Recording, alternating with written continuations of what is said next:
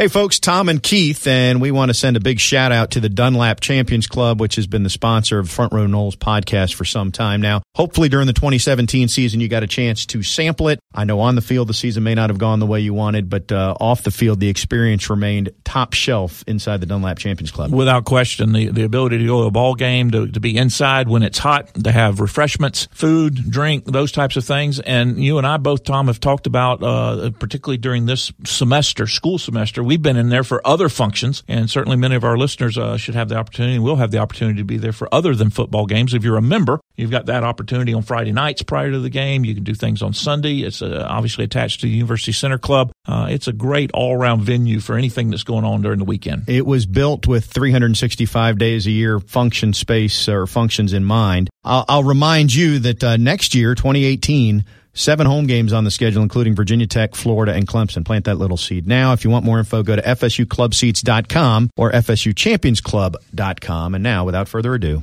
Front Row Noles. Broadcasting live from the Prime Meridian Bank studios in the capital city of Tallahassee, this is Front Row Noles with Tom Block and Keith Jones. Front Row Noles is brought to you by Cornerstone Tool and Fastener, online at ctf.nu. Now, here's Tom and Keith.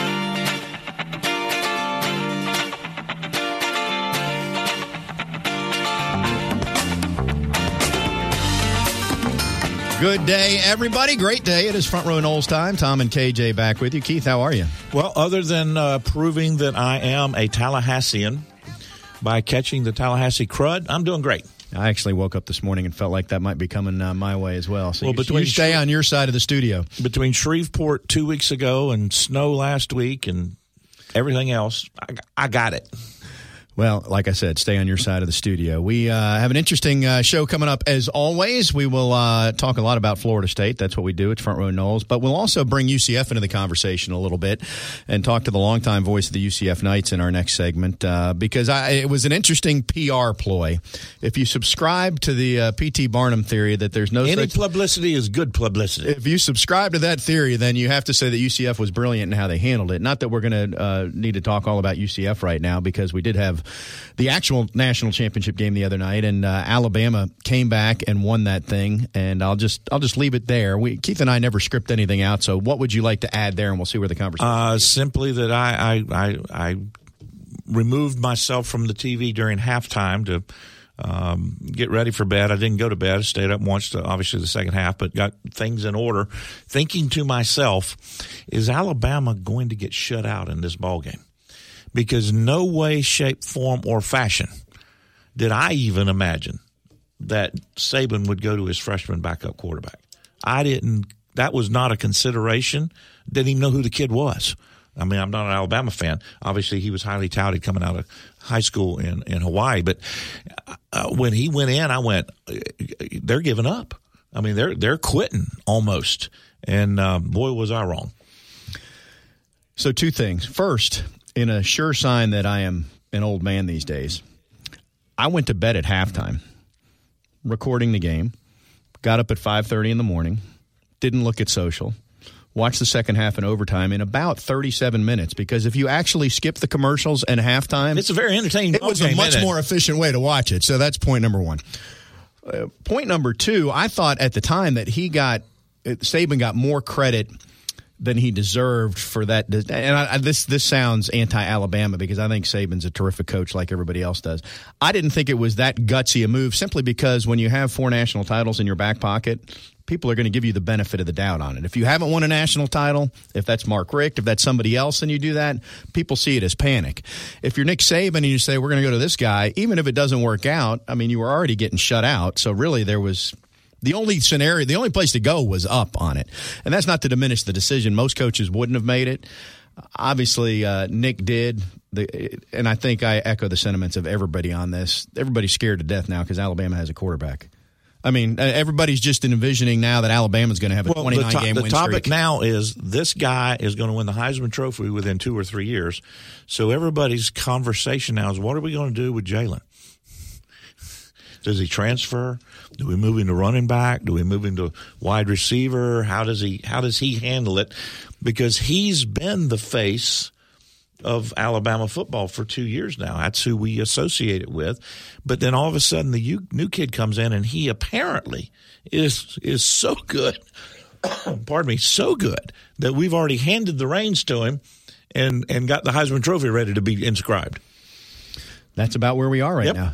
So, our conversation next segment, we'll talk a little bit about UCF and what does the future hold for programs like them at the group of five level that just don't have access. Do you think that we're any closer to getting more access for more teams? Absolutely, uh, and I think I can make the point, and and, uh, I'll be interested. Uh, Mark Daniels is scheduled to join us, uh, as you mentioned next next segment, uh, the voice of UCF.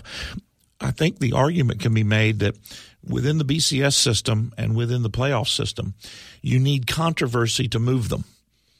In other words, they they, they you got to have something. Yeah, the status the head. status quo is not going to affect change. No, and and with UCF doing what they've done as well as they've done it, that may force the playoff committee, You know what- whoever, into making change sooner. I don't think it'll happen tomorrow or next year, but I certainly think it creates a movement uh, to doing something different. it, it, it creates some. It's not as strong as it could have been. The way the bowl season started, when the Big Ten was winning everything and Ohio State had been shut out from the playoff, uh, it started. You know, and UCF wins. It looks like you're going that way, but really, to me, what needed to happen to get more of an impetus was for Alabama to go out and lose to Clemson by four touchdowns, which you all knew wasn't going to happen. But that would have continued the debate on. See, they sh- they didn't deserve to be in, but now Alabama's the national champ, so a lot of that argument goes away. I don't. You and I differ on this. I don't see anything changing until the TV contracts are up because they've awarded. First of all, the Sugar Bowl and the Rose Bowl aren't going to give up the semis. They've awarded those things out. All those bowl games. The championship sites are awarded.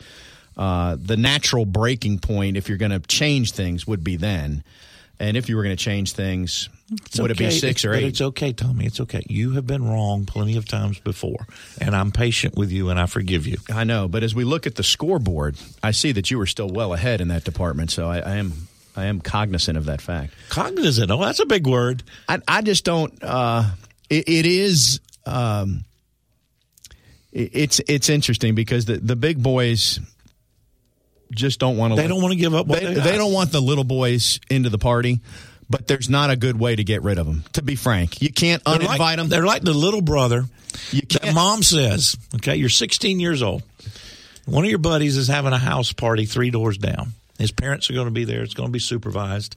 But the little girl that you want to talk to is going to be at that party. And your mom says, yeah, you can go to the party, but you got to take your 11 year old brother with you. And don't let him get in any trouble and make sure he has a good time because if the 11 year old brother comes back and says he didn't have a good time, you ain't never going to another party again as a 16 year old. Hmm. It's it's a fairly decent analogy. I just I don't see where they they're there because there's not a way to make them not be there. And I hate to put it that way, but that's what it is. I mean, what what's the future for UCF? And if they never if they don't the the, the hope is that they get to a Power 5 conference. The only- Other than that, The only thing I, I, I disagree with that, and this is a very long term thing, is remember when Coach Bowden came into Florida State? I would argue that UCF is in a better position right now than Florida State was in 1976 or 1977. And look what Florida State has been able to accomplish over the last 35, 40 years. There'll be a time when the UCFs of the world are relevant. It just may not be quick enough for, for most of us. You and I may not be around when that time comes. Well, that's a whole nother discussion for a whole nother segment. All right. On the Florida State side of the ledger, uh, more coaches uh, have been announced since you and I talked. How we're going to have to learn names. I know. We haven't had to do this. And faces. Yeah, I know. and, and th- they don't know who we think we are. I know. How I are we going to explain well, that to them? That's really the biggest part of the whole issue. How are we yeah, they don't. Not only do they not know, they don't care. So that that's really weird. Are you a five star? Can you play wide receiver? no, Can you play tight end? no. Yeah, defensive back. But in defensive end. 1977, Yeah, exactly. So anyway, um, we're we're taping the show early today, so uh, we may miss you know something might get caught up in the wash of the uh, the late afternoon on it. But we have a defensive coordinator. We're we're looking for three more coaches. Basically, half the team has turned pro early, including Jalen Wilkerson. That news came out early this week. You're not going to like this, Keith, but you're just going to have to accept in your old school mindset that the new reality is that guys are coming to school to play football for three years, and after that, whether they have 60 hours towards a degree in the bank or no hours in the bank towards a degree, they're moving on and they're trying to go get paid. And I- that's just I- the way it is. I heard you. I heard you. I mean, what is it? I don't to- like it, but what, I heard you. uh, well, it's what is it up to six now for FSU? Now, to be fair, well, several and- several of them are going to be drafted, well, but but two or three of them might not be. It is back to your point. but but my point is they're happy to take the practice squad Exactly, money and, and, exactly. ju- and just and just move on. I I guess the real point is. If there was an option coming out of high school, some of these guys would choose that option to go get paid and play minor league football. Now that's another thing we can't solve, but I mean that would be the route they would go. Maybe we can make the non-power five conferences the minor league conferences for the NFL, and let the NFL fund them. but then the NFL would have to spend its money. If you'd like to spend your money, not a lot of it, I should point out, because they've always got a special. Very reasonable. Head over to Madison Social. Head over to uh, any of the folks down there, Centrale. You can go to Township. It's uh, Wednesday Day. It's also a home basketball day. The Noles play in Louisville. So if you're looking to have dinner or imbibe before the game, head down there to uh, one of those places and tell them that we sent you. Please do. All right. We will talk with Mark Daniels from UCF. Uh, we're just getting warmed up. We haven't really talked Florida State, so I guess we need to do that at some point, too. We'll get to our Seminoles.com insider. All that and more is straight ahead here on Front Row Noles.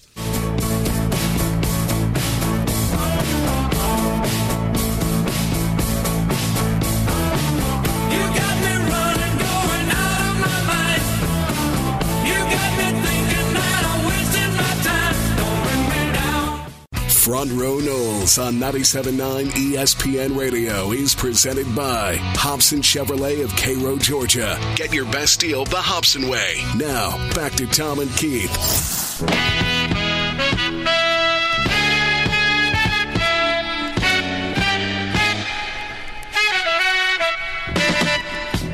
Back on Front Row Noles, Tom Block, Keith Jones. We fire up the Earl Bacon Agency hotline, the Earl Bacon Agency ensuring your future together. And we say hello to a longtime friend who has been at it for a while, Mark Daniels. Those of you from the center of the state would know Mark Daniels is the longtime voice of UCF. How are you, sir? I'm doing great, guys. How are you? Good. I expected more enthusiasm. You're unbeaten. You're national champs. You are doing Do you have right? the sweatshirt on? Do you have it on? Uh, I do have merchandise, and uh, proudly uh, wear not every moment, but uh, but do have merchandise. cool. I'll give you the disclaimer first, and then we'll uh, we'll discuss a little bit further. In that, I think it's been brilliant by UCF the way they have handled this. But I'm curious, and sitting in your position, what is this year 23 or 24? You've been the, the voice of the Knights. Twenty three. Yeah. 23. Do you consider yourself a national champion right now? Oh, I think. Well, uh, the answer to the question is I recognize the college football playoff national champions, the Alabama Crimson Tide. They won the football game. It's the system that's in place. To understand what UCF has done, I think you have to understand what their mission was, and from that standpoint, they accomplished it. Danny White wanted to get a dialogue that would allow him to tell the story about UCF's season, about their league, and about the system that they believe is stacked against not just UCF, but teams that play in quote group of five leagues. And I think when you go undefeated and play a legitimate schedule, then I think you have a right to ask, well, why does other people get to tell me what my season was? Look, nobody at UCF believes that the rest of the country is going to go around saying that Alabama and UCF split the national championship. But there was a marketing uh, objective by Danny White, and I would argue that UCF got four votes in the AP. He did 40 national interviews with networks and newspapers and magazines and websites. And it wasn't to brag to say we beat Alabama by two, three touchdowns. It was to say our team is as good as anybody. We weren't given a chance to be part of the consideration, and we think our kids deserve attention for the great season that they have. What bothered me is that some people in the national media were offended and didn't understand what Danny White was doing. It's one thing if our AD got out there and said, "Hey, we blow Alabama away. We're the best." That wasn't the mission. The mission was to get people to understand his position, where the committee, in the eyes of a lot of people at UCF and other schools like USF and Memphis, feel the system stacked against them. That you're never going to rank them inside the top 10 during the college football playoff committee's ranking because you don't want to put them in the discussion if you had one or two upset Saturdays. And, and UCF felt that way. Scott Frost saw three lost teams jump them um, in that college football committee's poll. That was ridiculous.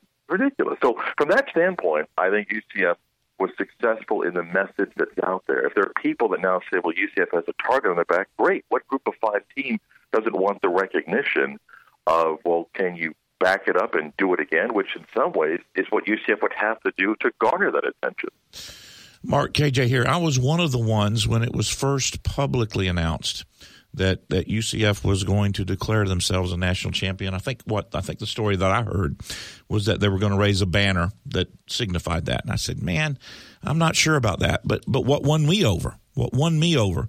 And now that I've heard you explain in more detail about the overall plan, is the fact that the university put their money where their mouth was. They honored the national championship provisions of the coaches' contracts monetarily. In other words, this was not just a PR ploy. This was part of an overall campaign, and Right. and I think UCF did a remarkable job of executing it. Yeah, that was the funny thing. Dan Wolken of USA Today put out a, a tweet that said, well, let UCF put their money where their mouth was. The bonuses were paid about 12 hours earlier. Um, Danny, Danny White did that that night after the Peach Bowl. Um, those bonuses were paid. Look, it, Keith, you know this. Tom, you know it's in covering. Uh, no one is saying that UCF's program right now is on the level of Alabama. Heck, no one in the country is on that level there. But it's just trying to say the system is a little bit difficult for schools that believe that they play a brand of football that's as equal as many schools in Power Five. No one's going to question the blue blood blue blood brands of college football, but there are so many schools that are members that do nothing to help the television package, do nothing to really promote some of these Power Five leagues, and there's a recognition of schools. And I don't say this just for UCF. I say it about USF, about Memphis, about Houston, about uh, Colorado State and Boise and San Diego State that put money into their football programs to have them compete on a high level. One of the most frustrating things was, for example, Booger McFarland, who, I like and great respect. Booger said on the many college football live shows the past week, well, what bothered him about UCF's claim is he believes that others should be telling them what a great season they had, for particularly those in the media. Booger, that was the problem. You never talked about UCF each week when the playoff committee came out with their ratings. You never talked about them on all the other college shows that were there. So how do you want them to garner the attention? The sad thing is, guys, some people saw Shaquem Griffin play for the first time last week. Well, that's not on UCF. That's on ESPN. That's on the powers that tell the story in college football on a weekly basis. Here's an All American worthy linebacker, regardless of his situation of his hand being amputated as a child. Here's an All American linebacker that was the best player on the field in the Peach Bowl. You didn't know he was there for the last two years, that's more about you, the national media covering the game, that, you know, you didn't recognize these players. Mark, we're uh, in the beginning of the, the legislative session here in Tallahassee, and one of the things that if you've been around that process, you understand that lobbyists spend a lot of their time killing bad ideas. It's not promoting good ideas, but it's killing bad ideas. I say that to say this. One of the things that we've come to understand about the BCS system and about the playoff system is that they've got to be moved. You, you, there's got to be controversy. There's got to be a problem that makes them react to it. And as in in that vein, I think UCF's uh, success in 2017 is going to be a great impetus, whether we go to six teams or eight teams or whatever it is. This is the type of controversy that moves the system, and and I think five years from now or however long it takes, we're going to look back on this and say, you know, that was a pretty pivotal uh, pivotal point right there. Yeah, maybe, and I hope you're right. And yet, someone said, "Well, Mark, would you feel that way if UCF was given entry to the Big 12 tomorrow?" And I'd like to think that I would say, "Yeah," because the system still is stuck at four, and you get five teams that play Power Five. But Keith, I've heard too many people say, "Well, let's expand it to eight. If you expand it to eight tomorrow, I don't believe for one second that the Power Five commissioners would guarantee a a group of five teams. They would just say you have even a better chance now to get in because they don't want to give up the money. They want to keep the money for themselves. And by the way, if I was a commissioner of one of those five leagues, I would not want to change the system. And if I went to eight, I wouldn't want to give a group of five team a because it's about protecting their money and not sharing it with anybody else. The other frustrating thing is I heard that people said, well, if UCF played an SEC schedule, they would lose three, three or four games. First off, if you play an SEC schedule, you're in the SEC. That also means you get $40 million a year in media money. Over the course of five years, is $200 million. The next five years, UCF will make about $15 million under the current deal the American has. So when I hear that argument, I get frustrated. Are we talking about a level playing field? Or are we talking about an imbalanced playing field? Because guys, you know this. If tomorrow, and I could pick some of the ACC as well. If, if tomorrow I told Mississippi State for the next five years you'll make three million instead of forty million a year, what's their program like in three years? And if I gave UCF the forty million dollars a year, what's their program like in three years? That's a level playing field. When someone says they would go undefeated in the SEC, I don't think they would go undefeated in the SEC. But under what conditions? Are we playing it equally? Because you know what? I've seen Vanderbilt finish last a lot in the last 25 years. No, it's a very valid point. I, I want to go back to, uh, you know, how does the group of five get a seat at the table, the big boy table? Because you're right, the Power Five wants to keep the money, and we're sort of playing this game where everybody gets an orange wedge. But uh, you know, the, the reality is the orange wedge the group of five is getting is a lot smaller than than what the Power Five is getting. How do you see it playing out going forward? I mean, do we get to a, a system where the group of five has its own playoff? I mean, do we just keep keep keep going like this, and and UC the schools like UCF hope that ultimately they get extended an invite to a Power Five conference? I mean, how do you Well, see no this? one, yeah, no one's really played their way into a Power Five. The whole conference realignment that saw Utah and TCU get to the Pac-12 and uh, to the Big 12 happened when the Big 12 was fighting for survival. The whole thing was Texas going to go, was going to be a Pac-16. Um, no one's actually played their way in. I mean, the one team that could give an example to play their way in is Boise State. And I mean, no disrespect to them, they're they're further than UCF of getting in simply because of the demographic. I mean, the market, the numbers, and and stuff like that. Um, I don't see it changing. The only league that has any chance uh, uh, of reevaluating expansion would be the Big 12, and I'm not convinced that they're willing to do that. I never felt that Oklahoma and Texas was against the idea of a UCF USF combo or somebody getting in. One, they know they control the history, the future of that league. I mean, Bob Bowlesby may be a great guy, but his existence as a commissioner is on the decision of Oklahoma and Texas in a few years to stay in that league when their media deal up. I believe the schools that were post expansion. and guys, just two years ago, Houston was the it team. They had the magical season, as Florida State fans unfortunately know. It, it, it, it's not Oklahoma, Texas. It was Texas Tech, Baylor, Kansas State, Kansas, Iowa State. Why would they want two teams of power markets such as Tampa, and Orlando, or Houston to come in? Because you know what happens when you go seven and five, and you bring in teams like that. You suddenly go six and six and five and seven. That's how coaches get fired. Those schools had no interest in expanding. Mean, you can sit and say, why would you not want to come to Florida in the two markets of Orlando and Tampa? Guarantee your teams a trip to the state every single year. Because you could lose. I mean, you gave UCF and, and USF $35 million a year, they're going to invest in facilities. They're going to keep coaches. They're going to expand the recruiting base. And you know what? A kid's going to go, why am I leaving Florida to go to Ames, Iowa, which may be a wonderful place, or to Waco, Texas? He's not leaving. He'd stay. And, and that's what's frustrating for teams like UCF and USF. They invest in football. They're successful on the field. But people have a perception going, well, they're not as big. And I use this school, and again, I'm sorry about this. There's a few alums. Washington State gets a check every year for what? It's not the Pullman television market that ESPN's after. They were at the table 80 years ago, and then the Pac 8, which was actually called something else, was formed. That's it. And they're still a member today. And therefore, that's why they get a big check every single year. In all due respect, there's no advantage that Washington State has over a UCF, a USF, or Houston. None. They just existed in a conference 80 years ago. And therefore, we have a perception that these, quote, group of five schools aren't good enough. Where, guys, you've been to those cities, Orlando, Tampa, Houston. There's plenty of resources that if you put those programs in major conferences, they wouldn't become Alabama tomorrow, but they'd be competitive quickly, and they'd be better than many current Power Five schools that just take a check. You guys know this better than me. There's two schools that are responsible for the ACC TV package in football. It ain't Wake Forest. It's not Virginia. It's Florida State and Clemson. Let's not kid ourselves. Mark, good perspective. I know we're up against a window here. Uh, you are in uh, balmy Connecticut for a big basketball game tonight, so good luck to the uh, the Knights against the Huskies. Okay, guys. Thank you much. Thanks, Mark. But, hey, are you getting a championship ring, by the way? One final question on the way out. Well, if they make them, I hope I get one. Doesn't have to be real. I just like something shiny. Yeah, well, well, we'll talk to Danny and we'll see what we can do. All right, guys. Thank you. Take care. Mark Daniels, the voice of UCF. Interesting uh, conversation there. I mean, we can't solve college football's problems in 10 minutes. No, but Mark's, How about been, the- Mark's been around long enough and, and has a, a, enough of a big perspective that, that he can even sway me. You know, because I would be the ones, I would be one one of the ones that says, "Well, let the let the next five have their own t- process." And, and he's arguing, well, wait a minute. You start comparing the Washingtons or the Vanderbilts or whoever against a UCF, a USF, a Houston. Uh, there is legitimacy to his argument that maybe we should pay some attention to. Well, if we had the European model and we did promotion and relegation here, then it would work. We could just drop the bottom teams out of the leagues every year and move somebody up. I mean, I know that's not really feasible, but if you did that, guess who would stay in the upper tier?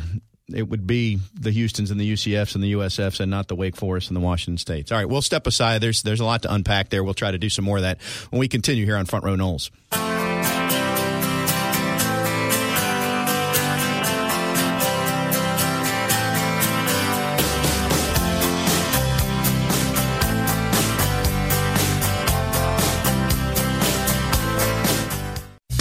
Front Row Noles is brought to you by Cornerstone Tool and Fastener. Online at ctf.nu. Here's Tom and Keith.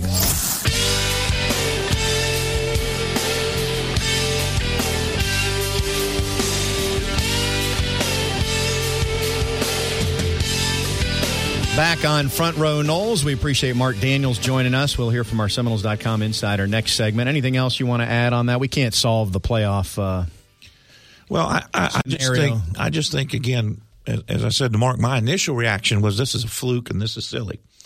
But but once you process what UCF has done, and, and you hear from Mark about you know there was discussion, this was a thought out plan. Uh, the plan was implemented, the plan was executed, and they pulled it off. Then I think you begin to understand that uh, uh, Ad White had an idea of what to do to position this school, and and he's working on that plan, and and obviously USF and Houston and all the others that uh, that Mark talked about uh, will probably kind of either through uh, osmosis or sit down face to face meetings begin the process of exploring other opportunities in other ways. I, I thought it was a really strong move by by Danny I White, who's their AD. He's only been there since late 2015, and I don't think he'll be there long. Based on th- this is an eye opening PR move Well, he the, the problem with UCF right now is simply the fact that Frost was so good that he's now been plucked away because of money to Nebraska, and he took his entire staff with him. So, so it's going to be. Is it impossible? No, but it's going to be virtually impossible for UCF to maintain where they're at right now. They're going to fall back. Is that a year? Is it a two year? Right. Is it a three year? And and that's going to hurt the momentum that the school has built up, and that's just also speaks to Mark's issue. Nebraska's got the money, UCF doesn't, so they could offer Frost and his staff the money, and every one of them left. Well, going back to what we talked about in the first segment, you've got the the big brother little brother type syndrome, and think back to when Florida State finally played Florida. And how it took the threat of legislation to make that happen, and then FSU First five games first six games in six games Gainesville, in Gainesville. You know, Florida shows up wearing the you know what, whatever they had written on their shirts and their practice shirt. Go for seven or whatever it was. I mean, that mentality still exists. I mean, the big boys are not playing the little boys. I'd have to analyze it. Florida State's probably doing more of it than anybody, right? I mean, FSU has gone to USF twice in the last few years. FSU still has a game at Boise State on the books. Just about nobody in the Power Five is playing these kind of games. No, you're you're absolutely right, and in in order for that to take place, you know, we're going to have to get back to the conversation we've had about there being a commissioner. But yet, if you appoint a commissioner of the Big Five, then that individual's sole purpose is going to be to protect the Big Five and not the next six or five or how many there are. Uh, it, it's going to be an interesting dynamic. All right, let's shift the conversation. Let's talk Florida State now. When you and I last uh, chatted, I think I lose track of this because you know news breaks about a coach who's been hired. Florida State doesn't officially announce it until a, a few days later, so I, I lose track of what we've commented on and haven't commented on, and what we can comment on and what we can't comment on. But anyway, we'll we'll try to talk. Well, we can comment on this. Despite what happens in the media, Florida State can't announce anything to all of the contracts that have been signed, all the I's have been dotted, the T's. Well, we talked crossed. about that last week. Part, part, part of the delay was the university was closed and there's HR involved, and you can't just come out and announce 10 new guys. Correct. Part of it has been that Willie hasn't gotten his first choice on everybody, and part of it's been that it takes a little while to, to do this. All that said, uh, I think he's doing a good job so far. I, I do find it interesting. There, there's, you know, the fan base, if you look at social media, which you don't, which, you know, when I get really old, Keith, I'm going to be like you, and I'm just going to get off social media because it's just starting to act. It's a wonderful life. I mean, we are we are analyzing the coaching staff hires here. People really know nothing about any of these coaches except what they read in these articles, and we're analyzing whether it's a home run or not. And I'm just here to say, you could hire Vince Lombardi and Pop Warner and Nick Saban and pick your other seven coaches and have the best ten coaches in the history of football, and it might be a total failure if there's no chemistry. So I, you know, to say that all these guys are going to, are you know, to say it's not good, it's not. We don't know. You got to, and I say this about recruiting. We rank all these kids now. Let's rank them in four years, and then I'll tell you how good that recruiting class Great was. I'm just. I'm just saying we got to wait a couple years and see how they gel together. I like what he's done so far. Great story in the local newspaper from our, our friend Jim Henry talking about Kent Schoolfield. Kent Schoolfield was in Tallahassee 40 years ago to do something. On a lark, went by the FSU office of one Robert Cleckler Bowden and dropped off his resume. It was put on the table with a hundred other resumes, but Coach Bowden happened to be there.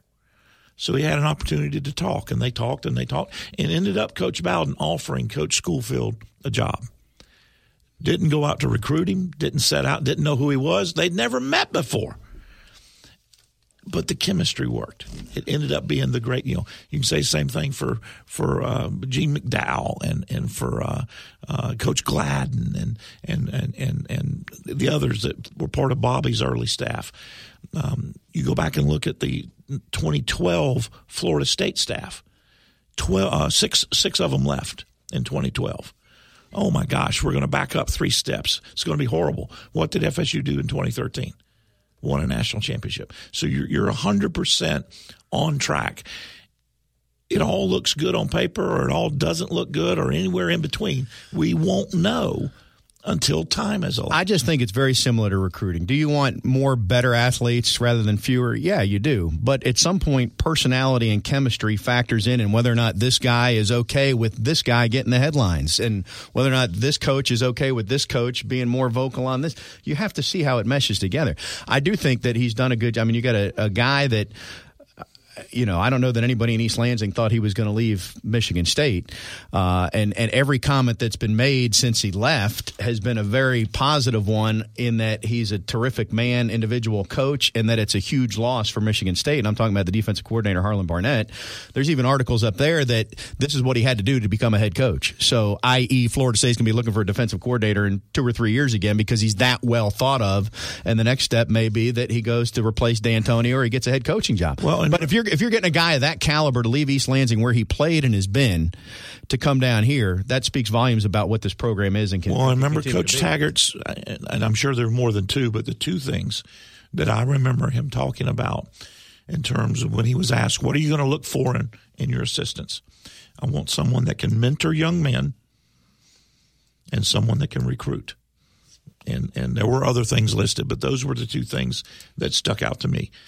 I want to mentor young men, and he's got to be able to recruit. So if you continue to find folks that have those traits, um, I think I think the rest of it may come together pretty easily. We'll have to wait and see.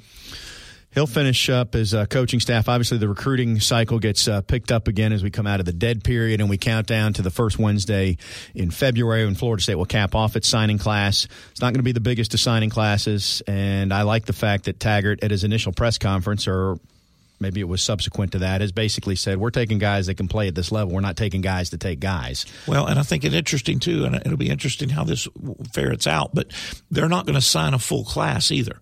Right, that's what I'm saying. For our for our listeners, you get you get 85 scholarships, but and I think Florida State has now with some of the early departures, I'm guessing 22, 23, 24 scholarships available.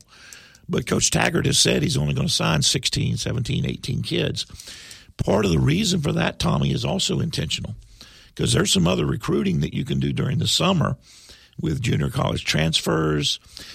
other transfers, kids that have finished their eligibility want to move, and and you've you've created an opportunity with some open slots that you can go hand pick some people that that you know fit specific needs that you've identified after spring ball. You sound like you're auditioning for like a late night smooth jazz DJ kind of thing. I mean, what you got going on over there? I'm just fading. I'm, I'm fading. My my my my my, my Tallahassee Tallahassee crud. Yeah, with Keith Jones, late nights right here. Um, no, but I, I, you know, you're right about that, and I don't know what the scholarship count is. I, I don't know that it's that many, but there's guys that are going to, you know, if you look at the guys who've left, and we we did talk about this last week. Uh, we knew that Saturday was going to be a D day because there was a team meeting Saturday night at six. So we talked about. it. said, look. I don't know what these guys are doing, but we're going to hear something by the team meeting. So lo and behold, on Saturday, what happens? Auden Tate and McFadden go ahead and declare because uh, even though they had until the 15th to tell the NFL, you're either in the boat or you're not, is what we talked about. And they decided, and I don't, but both No, those guys are going not to make NFL we money. Talked, we talked about it as a train, not a boat. You know my point. Anyway, um, what else you want to add? It, it is what it is. I mean, the Taggart train is leaving the station. Do you want to be on it, or do you not want to be on it? If you don't want to be I thi- on it, get off now. As I think back, I think I referred to it as a boat last week, and you referred to it as a train, just as we did today. Again, we'll talk to our Seminoles.com insider. I think that we have a pinch hitter for uh, one Tim Linafelt this week in Lane Hurt, so we'll uh, try to iron that out, and uh, we'll get somebody We're on going to the left-hander out of the bullpen. We're going to the bull. Yeah, Tim's he's been struggling to get through the fifth lately, so we're going to go to the bullpen and see if we can't uh, get a little better result right after this on Front Row Noles.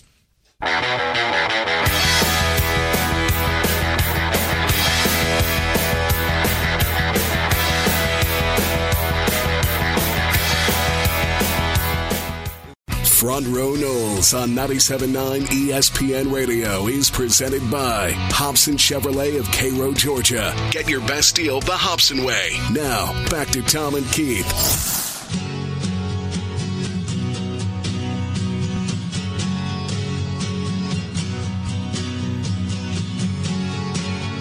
Welcome back to the show, Keith. I've been waiting for this moment. It's been a while. As we with bated breath and, and, and palpitating heart. Yes, that. As we fire up the Earl Bacon Agency hotline, the Earl Bacon Agency ensuring your future together, we say hello to our Seminoles.com insider, and it's not Tim Linafelt. this week. Yeehaw! How about Ooh, that? sorry, that can't- That means that we can talk about Tim right now because he's not on the show. We're going to do so with our good friend Lane Hurt. Lane, how are you? I am great, and thank you for the warm welcome. It's, a, it's an honor to, to be with you guys. Well, we appreciate it. We appreciate you pinch hitting. There's We- the first difference. Exactly. Tim doesn't consider it an honor. And I, I just referred to it as pinch hitting, but actually we already determined that he was coming in out of the pen to, to take the mound. So w- welcome to the mound because Tim was struggling a little bit. And since we're not in the uh, age of connectivity, we know that he'll never hear this later, Lane. So you got, you got anything you want to share about Tim? I mean, is there anything that our, our listeners should know about uh, our, our usual starter on the Seminoles.com uh, mound?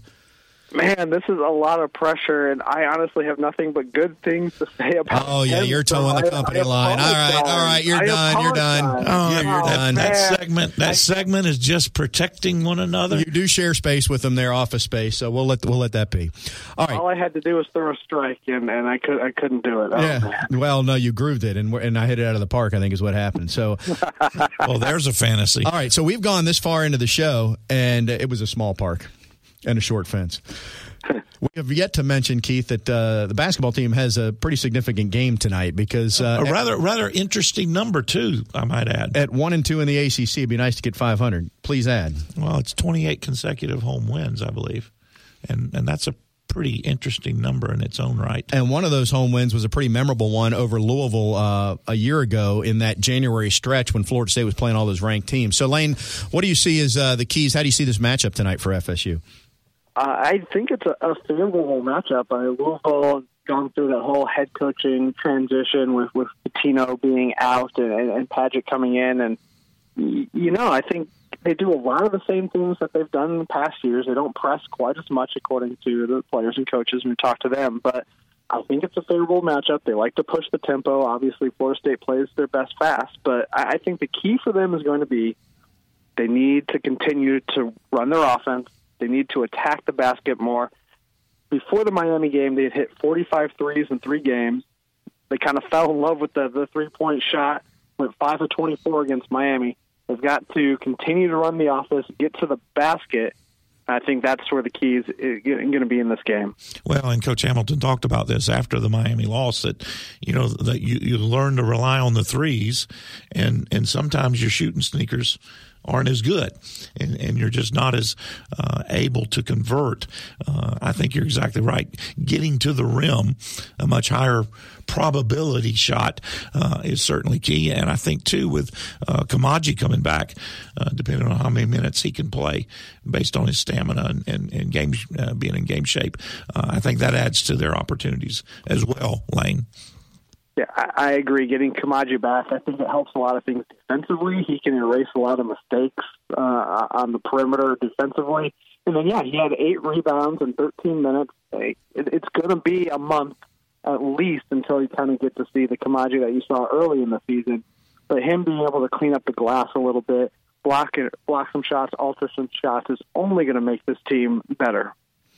Yeah, I was pleasantly surprised that he came back the other night. I was because, shocked. you know, a lot of times Leonard never tips his hand on that. He's out indefinitely, and I was beginning to fear that indefinitely meant until next season. Well, I indefinitely. I had asked. I had asked someone who should know that day. I said because I saw Koumadje out there without the boot on, and he was running around. I said, "We're going to see him." Nah, you're not going to see him tonight. And there he was. There he was. Yeah, I, I agree. I think it was sort of one of those things where you're wondering if he, he was going to get back out there, and, and, and getting him back this early in ACC play is, is only going to pay dividends down the road. It is a, it is a key game, though. I, I would say if you assess where Florida State is right now, they have exceeded expectations thus far by virtue of, of their overall record, a win over Carolina, a win over Florida. Yet the ACC is the ACC, and when you're sitting one and two, you don't want to you don't want to start staring up at uh, you know at too big a number in that loss column. So, uh, you know, being two and two and welcoming welcoming Syracuse to town on Saturday feels a lot better than being one and three with Jim Boeheim and company coming to town, doesn't it? One hundred percent. I think this is such a key stretch for this for this team because it's not a surprise that they're one and two. It was another incredibly difficult start to the ACC schedule with with trips to Duke and Miami, sandwiched it with a, a home game against UNC. So well, I think one and two is fine. But now you're taking on a Louisville team who who hasn't won on the road yet, a Syracuse team who's been struggling mightily. I think they scored 49 points in a, a home loss to Notre Dame, and then they lost uh, again last night on the road to Virginia. And then a trip to Boston College against a much improved Boston College team, but still not not in the the top half of, of the league. I think if you can go three and zero in that stretch, which I think all three of these games are winnable games, then you get to four and two in conference play, and you can start looking at the possibility of, trying to play for one of those coveted double byes in the tournament. You know, see, this is Tim would have predicted. You know, maybe we'll go two and one during that stretch, but we bring Lane on. He's got us going three and zero over that stretch. So I'm throwing heaters, Tom. I'm, Yeah, you, you may be in line for some more work here, Lane. If you're going to keep making predictions like that, we appreciate that. What else is going on? On uh, you know, we haven't talked about football, and part of the part of the challenge is, uh, you know, some things break that uh, you know you can't comment on yet until the university officially announces it. But what's your overall thoughts on uh, sort of how things have gone since Coach Taggart was introduced back in early December?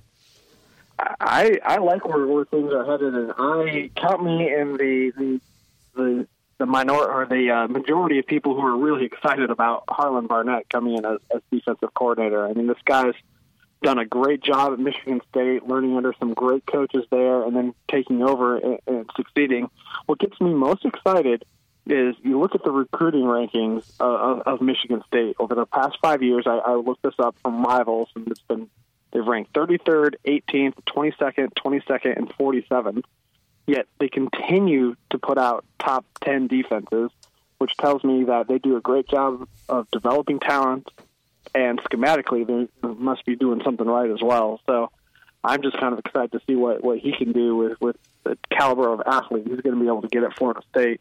And yeah, I think I mean you have to patiently put together your your, your staff, get the right guys, and you know you're going to miss on a couple, you're going to you're going to hit on a couple of, of the guys at the top of your list, but you know the key is to get the guys who, who Coach Taggart is is comfortable with and is going to run things the way that he wants them run.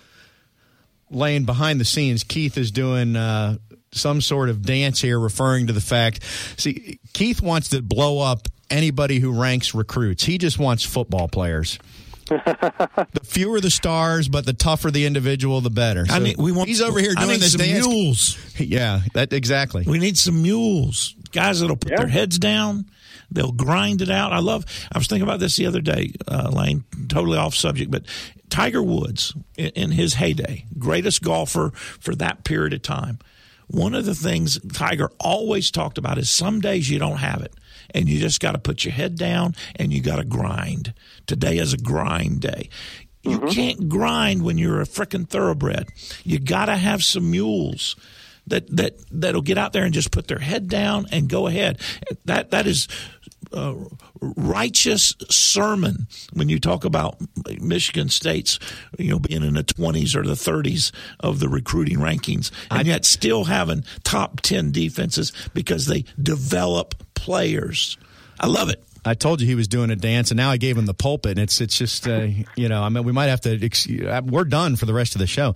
I, I will say to your point now now he did not refer to them as mules, but when Jeremy Pruitt was here that one year because I got to interview him for the radio network, and uh, I don't remember the point in the season, but he did comment to me that he was concerned. Now he had come from Alabama. And he was speaking to the depth. He said, "There's there's not enough glue guys here. There's not." And what what happened that year is What no, do you do with mules when you're done with them? nobody You make glue out of them.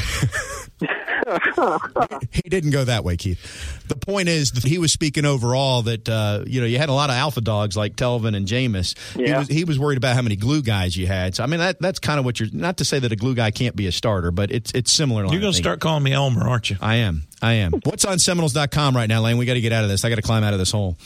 All right. Well, Seminoles.com, we've got a, a- preview of tonight's game against Louisville, written by none other than Tim Linafelt. I've got a little preview video in there as well. And then, uh, I mean, you've got uh, you've got some sports kicking off now. You've got the, the tennis team starting out. Men's tennis is three and zero right now. Let's talk about you're- that for a second, Lane. If you truly were all in with Seminoles.com, you would have gone to Hawaii with the men's tennis team. So what's up? you, you you know what? You try to get yourself on trip, and then you also try to uh, you know value your, your your life because I think telling telling your your wife and two children that you're going to Hawaii with them w- w- without them, and you just took them to Shreveport. Hey, you you know I. Sometimes you have to value your life. Wise beyond his years. I'm just going to suggest Lane as somebody that did take his family to Shreveport and somebody that also left his family one Christmas to spend it with Keith in Hawaii. You made a wise decision.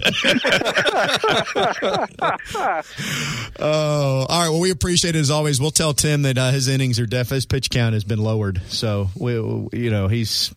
He better come firing because he's not going to make it even into the fifth anymore. We're going to go The the, leash earlier. is short. The leash is short. Yeah. Hey, any anytime I can get some innings in, I, I have I have no problem. I, I love talking to you guys. This is a blast. So thank you for for having me. You bet. Lane Hurt. He's talking about innings. We're talking about innings. Baseball uh, has, you know, it's not full team workouts. That starts later this month. Whatever they do, where Well, they the- have the four first- four guys out there at a time, position. I don't know what they call First them. game's within a month, though, isn't it? Uh, It's like mid weeks? mid February, February sixteenth. Well, Valentine's is a fourteenth. I actually know that, and that's a Wednesday. Well, I should know it's the fourteenth. It's a Wednesday this year, so the sixteenth would be the opening. Okie doke. The fifteenth would be the leadoff dinner. This hole is getting deeper. We'll finish up the show right after this.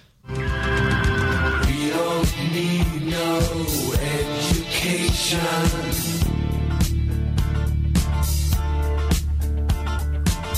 don't need no thought control.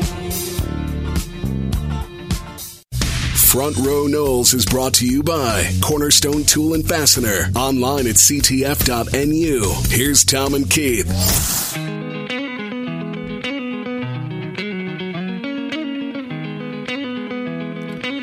All right, back to put the wraps on this week's front row Noles. KJ, your thoughts? How's it going to go tonight uh, for the Noles against Louisville? Well, I, I think if Florida State will get the ball inside and not rely on the three point shot, they'll have an excellent opportunity. Uh, but this is a very athletic Louisville team. And I know Pitino's gone, but uh, you know the players are still there. Uh, they may not be pressing as much, but they're uh, they're very athletic. They're very talented. And if FSU doesn't mind its p's and q's, uh, you know it could be for a long evening. But this team is is pretty resilient. Uh, with Koumadje coming back, I think they'll have an opportunity to work the ball inside a little bit more. I, I like their chances. And if you uh, want to do some work inside or outside, where should you go, Keith? I would uh, venture a guess to uh, maybe Ron and his crew at uh, Cornerstone Tool and Fastener. That'd be where I'd go. A couple locations here in town. Yeah, one on Stuckey and then down in Crawfordville.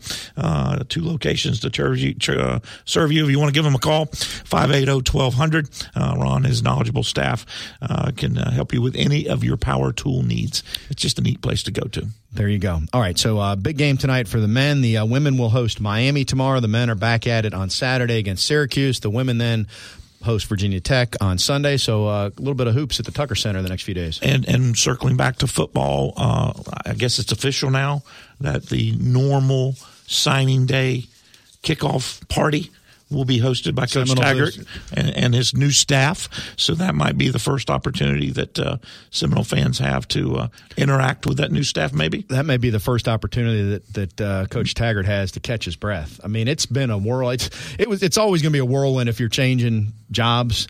But the early signing period, I think, just added to it for him because he had to spend two weeks recruiting, got a little bit of break, went to the bowl game. He's been recruiting coaches all over. There had not been much downtime. We're going to take some downtime because you and I only work one hour a week, Keith, right here. We'll be back next Wednesday at 6, Lord willing, right? Bachman Turner Overdrive had a song. taking, taking care of business. He's Keith. I'm Tom. We'll talk to you next week on Front Row Noles. Yeah,